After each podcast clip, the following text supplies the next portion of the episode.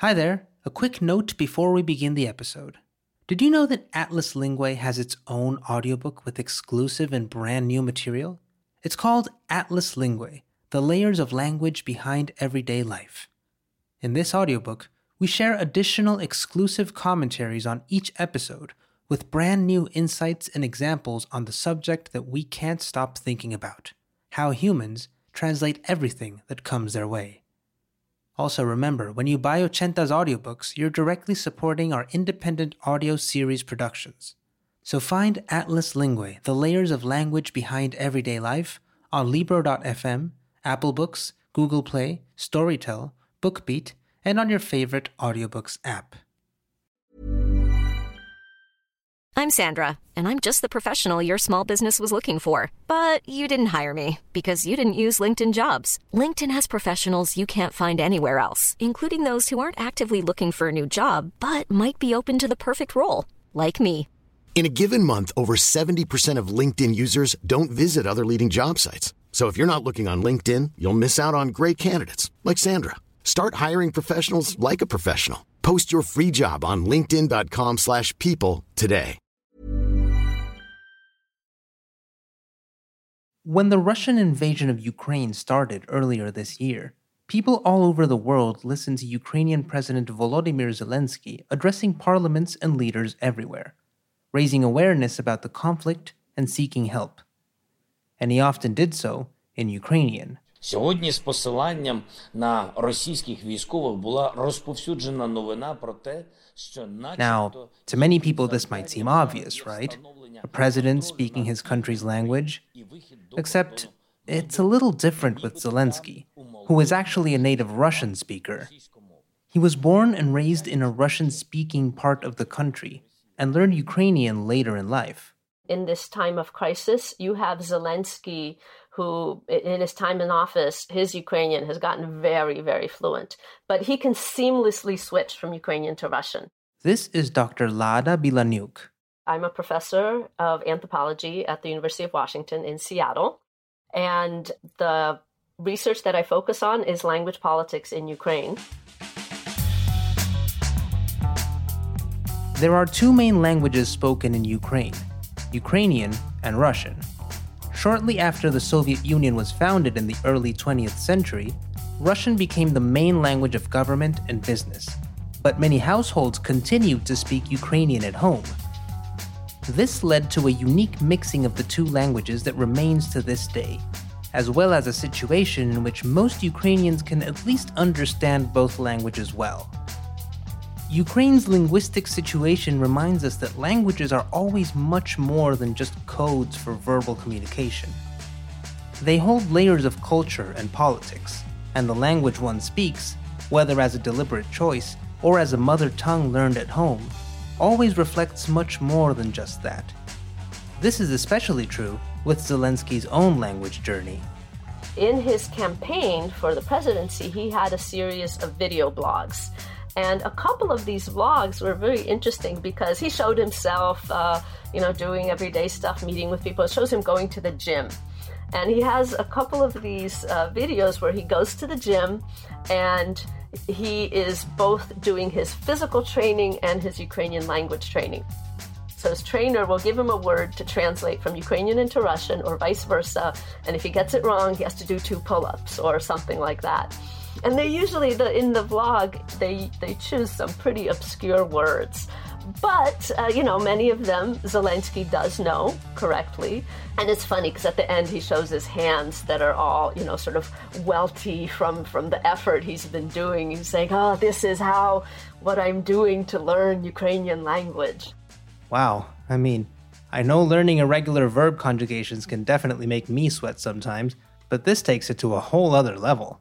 And I've watched some of his speeches where he's speaking Ukrainian and then he'll shift into Russian. Now he mostly does it to address the Russian people in Russia. So not only does he speak both languages, he also chooses when to speak each one and who to address in each one. And in doing so, he's sending a crystal clear message I am speaking to you.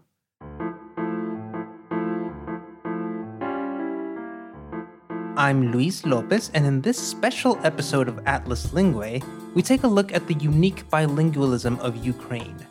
We will talk about how these languages developed together and influenced each other, about the unique way they've mixed, and about how which language you speak sometimes matters a lot, and sometimes doesn't matter at all. At this point, it might be worth it to take a step back and analyze how we got here. How did this become a bilingual nation? How do these languages get along? To answer this, it's worth going back to the beginning of the USSR.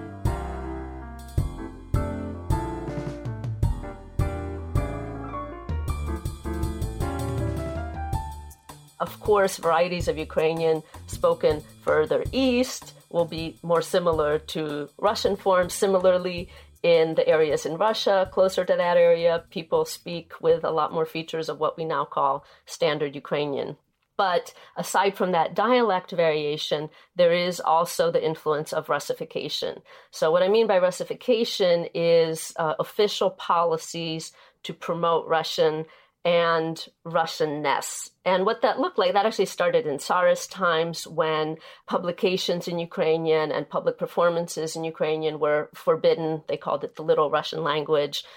There's some secret circular that said the Little Russian language never did, does not, and never will exist. Well, if it doesn't exist, why do you have to protest so much against it, right? Russification the imposition of Russian as a standard language throughout Russian controlled territory. And some of it happened just as a result of being close to each other for centuries, as well as from the times of the Russian Empire. Then in Soviet times, in the 1920s, there was first this idealistic period of trying to build communism, trying to get everybody on board with it, trying to counteract the negative aspects of the Russian imperial rule, which was kind of imposing Russian. So in the 1920s, there actually was this thing called korenizatsiya, indigenization, where all of the non Russian languages, all of the indigenous local languages were promoted. In some cases, especially in the Russian Far East, that, that often meant that languages that did not have a script yet would be provided with a script to, to try to get them to everybody more educated, literate, and then onward to build a communist country. Um, in Ukraine, there already was a, a writing system, but there were uh, efforts at standardization and promotion of the development of Ukrainian education. Makes sense, right? The USSR wanted to start their rule in Ukraine and in all of their other controlled countries and territories by essentially saying, it's okay, you can speak and celebrate your language. We're not like those imperialists before us. Then came Stalin. In the 1930s, under Stalin, there was a major shift in thinking. all these independent cultural developments were a little hard to rein in and control centrally. So there was a big crackdown and there was a purging of all of the intellectual leaders of all of these non Russian countries. And part of the plan was to get everybody speaking one language to have more unity. They kind of realized that the leadership in Moscow that uh, Russian was a language of power, it could be a consolidating force. And this push and pull continued in the next decades. The 60s, there was a bit more freedom. It is called a renaissance, uh, where there was a lot more literature and song, you know, cultural production in Ukrainian. Parents were even given the choice of which language would be the primary language of their children's schooling. And while that seems like, oh, well, it's nice, you have the choice, but it was very clear that if you wanted to have a better paying job, better life opportunities, you needed to know Russian well. Teachers who taught Russian were paid 15% more. Russian language schools were better funded. So it was kind of a, a no brainer. People would be like, well, we can speak our language at home and, you know, let the kids have better life opportunities. That's the thing about the relationship between these two languages. They've never been on equal footing. And these policies that might seem benevolent don't in fact solve the root problem.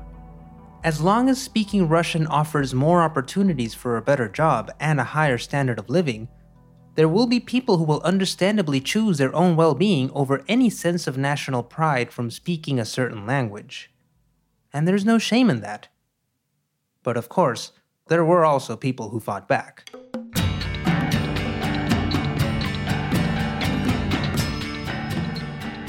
In the 80s, when the Soviet Union was um, becoming shakier, and with Gorbachev's policies of glasnost and perestroika, so openness, a uh, little bit more freedom of speech, and trying to fix that the corrupt system of government, some people came forward to try to argue for more language rights and to ask for Ukrainian to be taught in university classes, uh, to to do underground rock music in Ukrainian, which Ukrainian had the stereotype of being kind of a language with little perspective, a peasant language. So it, it was political to try to push for these things.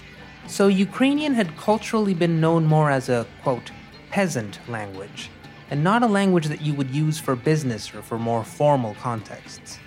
But that, of course, isn't because that language is just naturally more suitable for folklore and for the home. Rather, it's because in all those years, Ukrainian never really had a chance to be used in higher contexts at all. And the fall of the Soviet Union seemed to be the perfect moment for a change. In late 1989, the Soviet Ukrainian Soviet Socialist Republic declared Ukrainian as their official language, and then a year and a half later, they declared independence. And it wasn't until 1996 that the constitution of the now independent Ukraine cemented Ukrainian as the official language. And it's kind of the pattern for what happened with all of the post Soviet countries. Ukrainian and Latvian and Armenian and Georgian and Kazakh. Then the Soviet Union fell apart, and all of a sudden, these languages, which had been secondary, are now the official languages of their countries. But as you probably know, you don't change a language status overnight.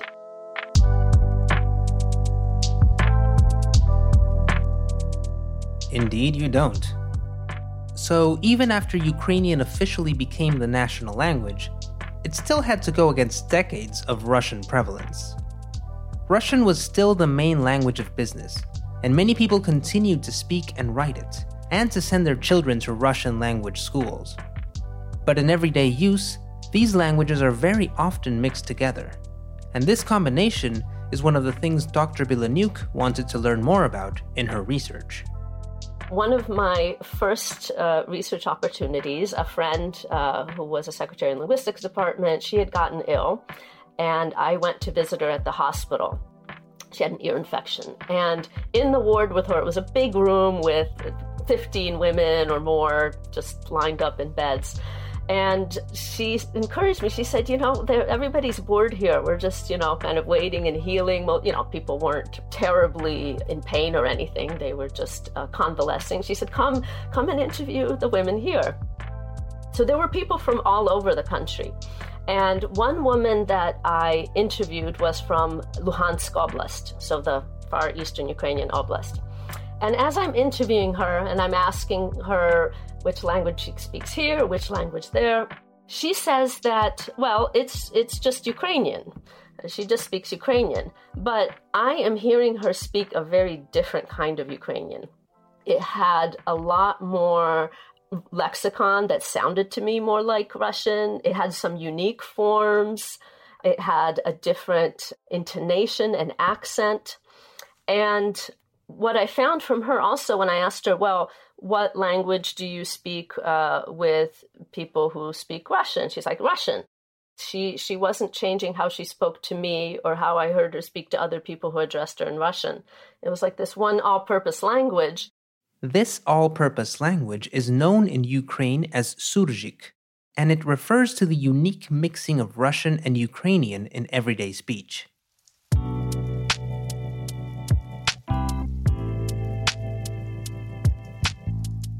Speakers of one language will often use words or phrases in another, or at least understand the other language well enough because of constant media exposure.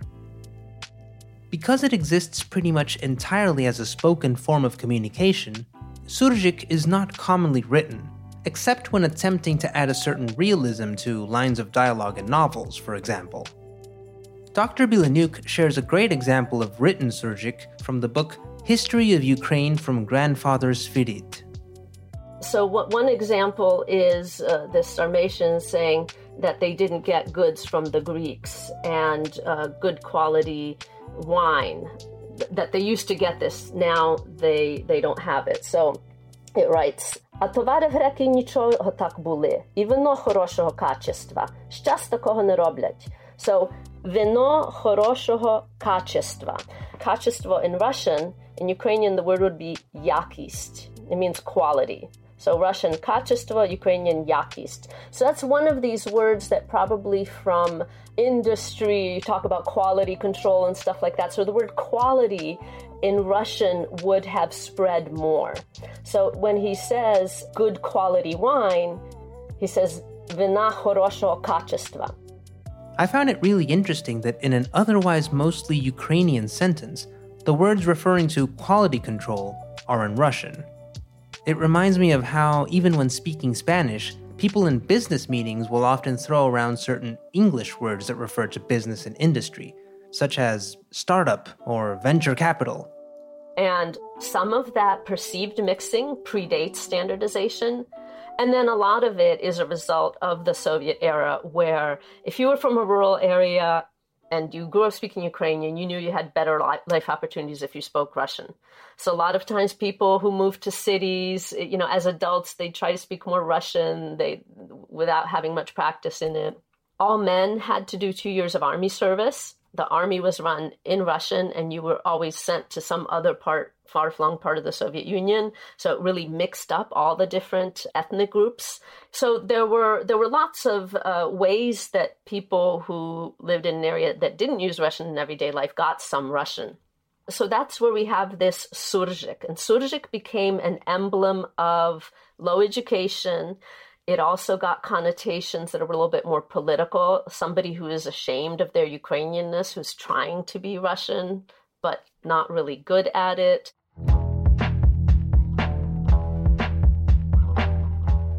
And even though the political and cultural contexts are very different, I can't help but compare that to an all too common Hispanic experience in the US. People who grew up listening to their families speak Spanish and learned it at home, but often mix in English words and grammatical structures when speaking it. And this has historically been used to mock people with this experience, as incapable of learning, quote, proper Spanish, so not really a full member of their family's culture. They're sometimes pejoratively referred to as pochos, or even as coconuts, brown on the outside and white on the inside. And like the Ukrainians who are seen as trying to be Russian, these pochos, by using so many English words, are seen as, quote, trying to be American, regardless of what their citizenship actually is, and what languages they actually grew up speaking. But let's close this tangent and go back to the two languages at hand here. One of the best known speakers of Surzhyk is Ukrainian comedian Andrei Danilko, who is best known for his drag persona he's portrayed on TV for years, Verka Serduchka.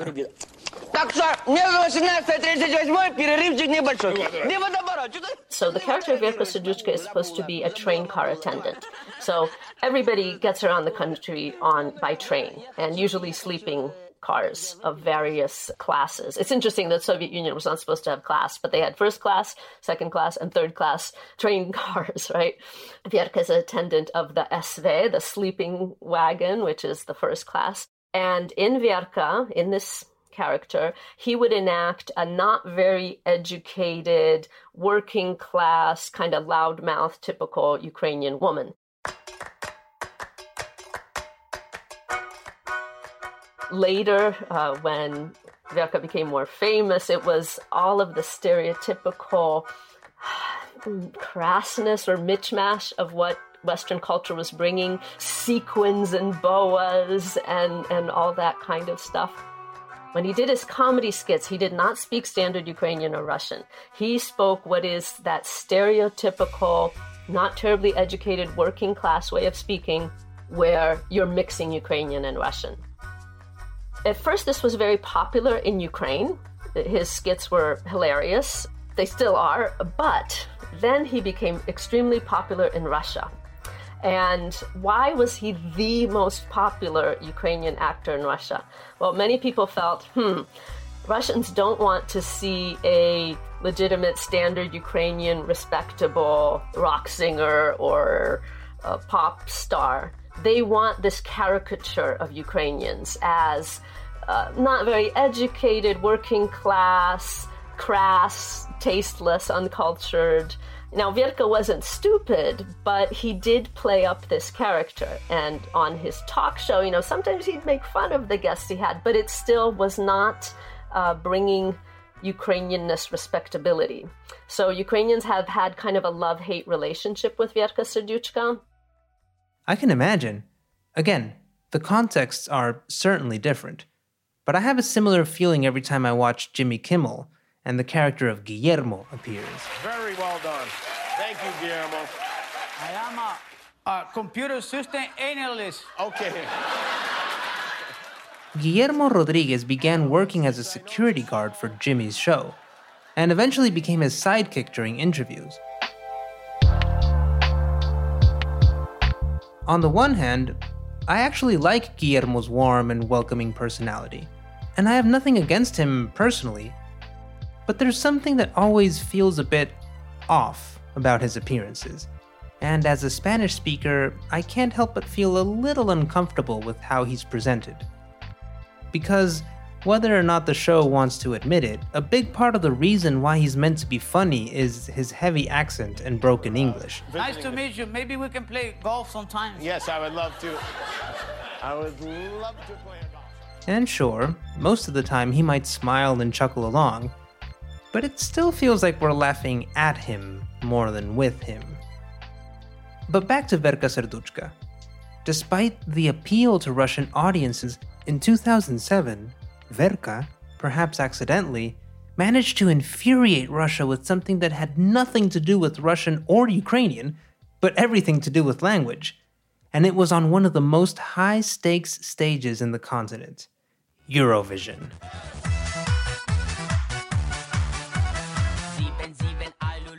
The song that Verka performed was mostly in nonsense words, some English, some German. It, it wasn't terribly Ukrainian. And Verka wore this outfit with silver with a huge five point silver star. So it was kind of making fun of Sovietness and, and militarism and very silly. And the song was called Lasha Tumbai, which is a nonsense word. But that actually started a scandal where people said that they heard in the song instead of Lasha Tumbai, which eh, Danilko said that was some kind of Mongolian word, which it's not. They heard Russia goodbye.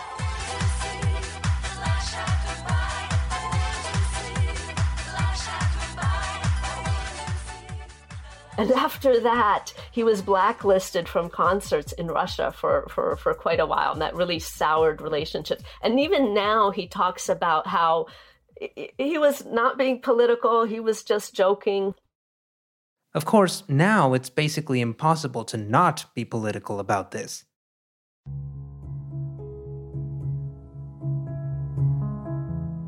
The language or languages one speaks in Ukraine have always had political and cultural connotations. These connotations, however, suddenly became much more overt after 2014 with the Russian invasion of the Crimean Peninsula. In fact, one of President Putin's arguments for this invasion actually has to do with language. In 2014, the language issue was also there. Putin said that he needed to defend Russophones, that the Ukrainian government was trying to get rid of Russians and Russian speakers. That's still part of the rhetoric, but it's kind of it's it's it's all completely unthinkably tragic and sad, but the Russian army is actually killing the most people in the areas where Russian language was most widely uh, spoken as a first language. Because that is the thing. Even though they were Russian speaking, they did not want to be under Russian rule. And these Russian speaking Ukrainians are making their political opinions extra clear by switching languages. And that has even made many people whose first language is Russian say, like, I don't want Putin to come protect me. I'm going to switch. So there's been this whole language conversion thing, either from a deep ideology that they're going back to their hereditary roots, or even if they're ethnic Russian, being like, no, this is, I'm a citizen of Ukraine. I'm going to speak Ukrainian now. And the fact of the matter is that even in the past eight years of the war, and even now, a lot of people who are trying to fight off the Russian armies are native Russian speakers. And native Ukrainian speakers have welcomed this switch. Dr. Bilaniuk says their typical reaction to Russian people speaking Ukrainian, especially when the speaker clearly isn't fluent in it, changed significantly after 2014 this way of speaking Ukrainian with strong Russian influence used to be very stigmatized because it's like, oh, well, you know, it grates the ear. Don't torture the language. Just just speak a correct language. But now it's really shifting more to doesn't matter if it's not perfectly correct. Make the effort. You know, speak Ukrainian because it matters.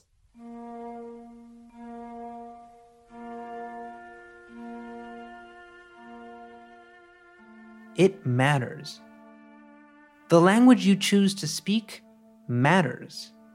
And the language you don't choose to speak, the language you learned in school, the one you need to use at work, for government affairs, for ceremonies, and for everyday tasks, it also matters. Yet there is another layer to this story, one where the language, in a way, doesn't matter. One where your affiliation to Ukraine your sense of belonging in the country doesn't have to be linked to the language you speak. In Ukraine, when I would, for example, start speaking Ukrainian, somebody answer in Russian, I'd switch to Russian, they'd be like, no, no, no, I understand Ukrainian, keep speaking Ukrainian. They didn't want to switch, but uh, they wanted me to keep speaking the way I started. And so it's gotten to a point where language is transparent for many people they understand each other, they don't even really notice which language they're speaking.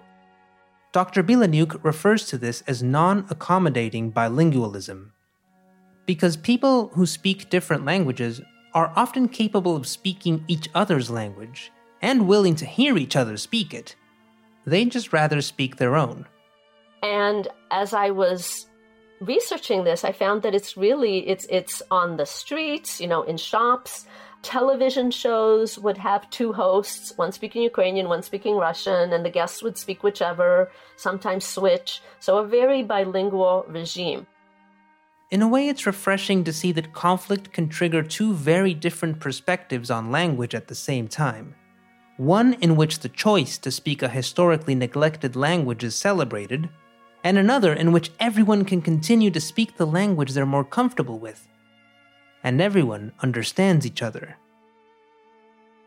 We would like to end today's episode with a piece by Ukrainian journalist Anna Romandash, who brings us a story about translation in the current war.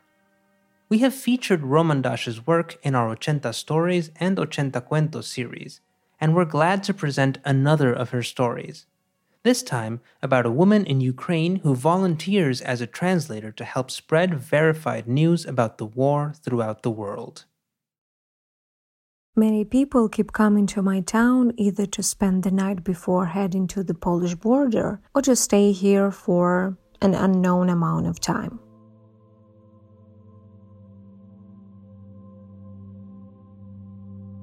Ukrainians who arrive here as they are fleeing the war say that they are finally able to breathe after all these days of tension and fear.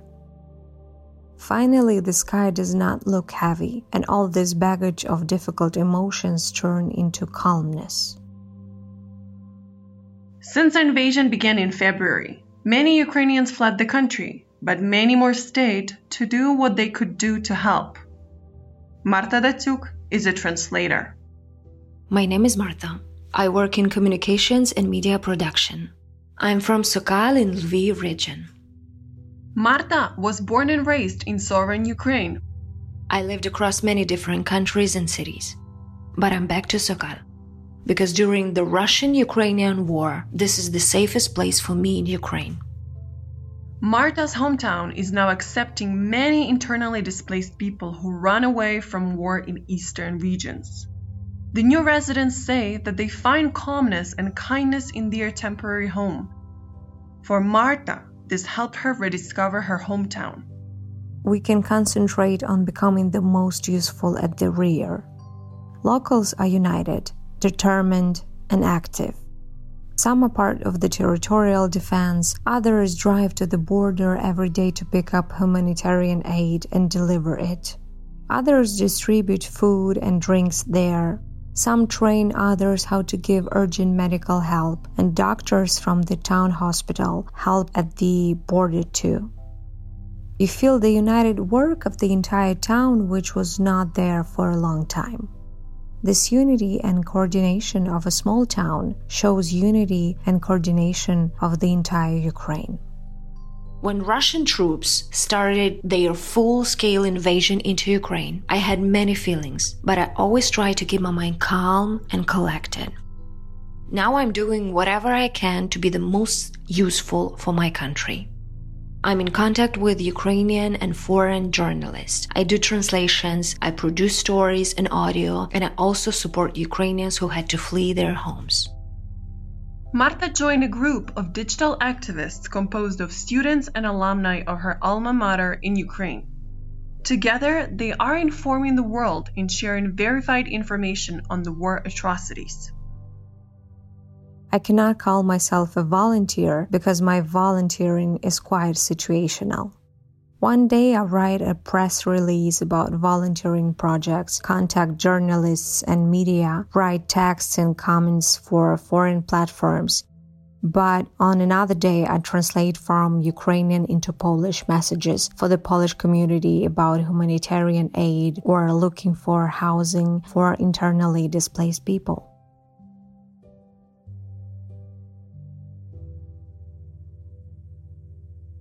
The activists are a network that collaborates with media outlets across the country and beyond. Translators have to adapt messages so they appear to specific audience which read it in those languages. Therefore, a text about the war in Ukraine would sound different when it is for a reader in Germany or a reader in the US. For Polish people for whom Marta translates, she emphasizes the similarity between the modern day and 1939's Hitler invasion. I translate into Polish and into English. For the Polish people, it's very easy because our language, culture, and other things are very close to them. We are neighbors, so I don't need to explain the context of the word too much. Poles understand our history as we understand us. Any message is well received by Poles. They respond right away and try to help by all means. As per English translation, more context is needed. Marta explains that everything depends on the country, its location, history, and connection to Ukraine. It also matters if a country has a large Ukrainian diaspora. Many Americans don't know much about Ukraine, and some did not even know its location before the war happened. So when I translate, I give that information so people know what's going on and why it should matter to them. Marta says that many Americans support Ukrainians in their quest against Russian invasion, but they seek more information to understand what is happening. So every translation is also an explainer where people can discover or rediscover Ukraine. For British audiences, we often draw parallels between Ukraine and Winston Churchill's war speeches. And for other Europeans who speak English, we emphasize that the war came back to Europe and that Ukraine is not the only target. For Marta, it is important to understand what resonates with people for whom she writes and translates, and to evoke strong feelings through telling stories about current reality. I want to thank the residents of all countries who help Ukrainians now. Thanks to all who share information about Russian invasion, who participates in marches to support Ukraine, and who host refugees. Your help and support are very precious to us. Despite all the horrors of war, Marta remains hopeful. I am proud of my nation and I feel eternally grateful to all Ukrainian defenders.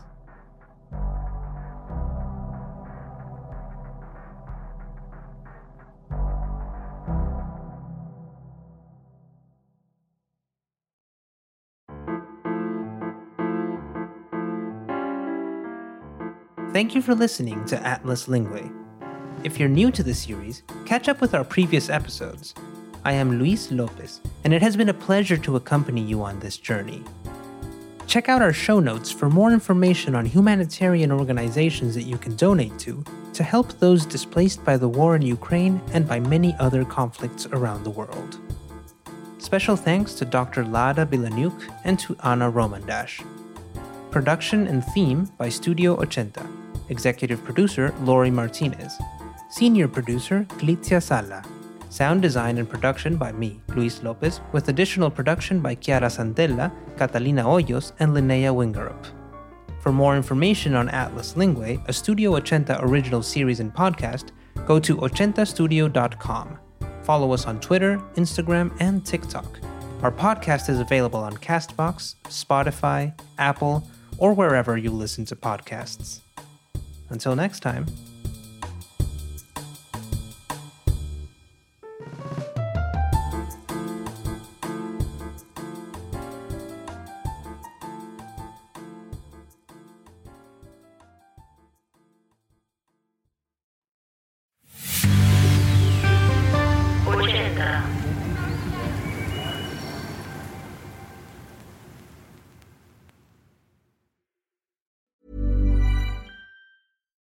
When we're on a budget, we still deserve nice things. Quince is a place to scoop up stunning high end goods for 50 to 80% less than similar brands. They have buttery soft cashmere sweaters starting at $50, luxurious Italian leather bags, and so much more. Plus, Quince only works with factories that use safe, ethical, and responsible manufacturing. Get the high-end goods you'll love without the high price tag with Quince. Go to quince.com/style for free shipping and 365-day returns. Hi, it's Luis here, and I want to tell you about a show we've been listening to called the Pulso Podcast. There are a lot of podcasts that cover Latino culture and news, but this is one of the first we've heard that really utilizes the through line of history to provide more context and nuance to our stories. From the halls of Congress to the stages of Broadway, even the food we consider to be American, Latinos helped build this country, and we're not going anywhere. Yet most podcasts are still lacking Latino representation behind and in front of the mic. The Pulso podcast is a Latina hosted, Latina produced show that explores untold stories and unheard voices shaping the experiences of nuestra gente. They've covered topics from beauty standards and gender equality to mental health and food origins. And did you know that there is an official Spanish version of the Star Spangled Banner? Or that a team of Mexican lawyers changed the future of segregation laws in the 50s? To hear more, check out the Pulso podcast on Apple, Spotify, or wherever you get your podcasts.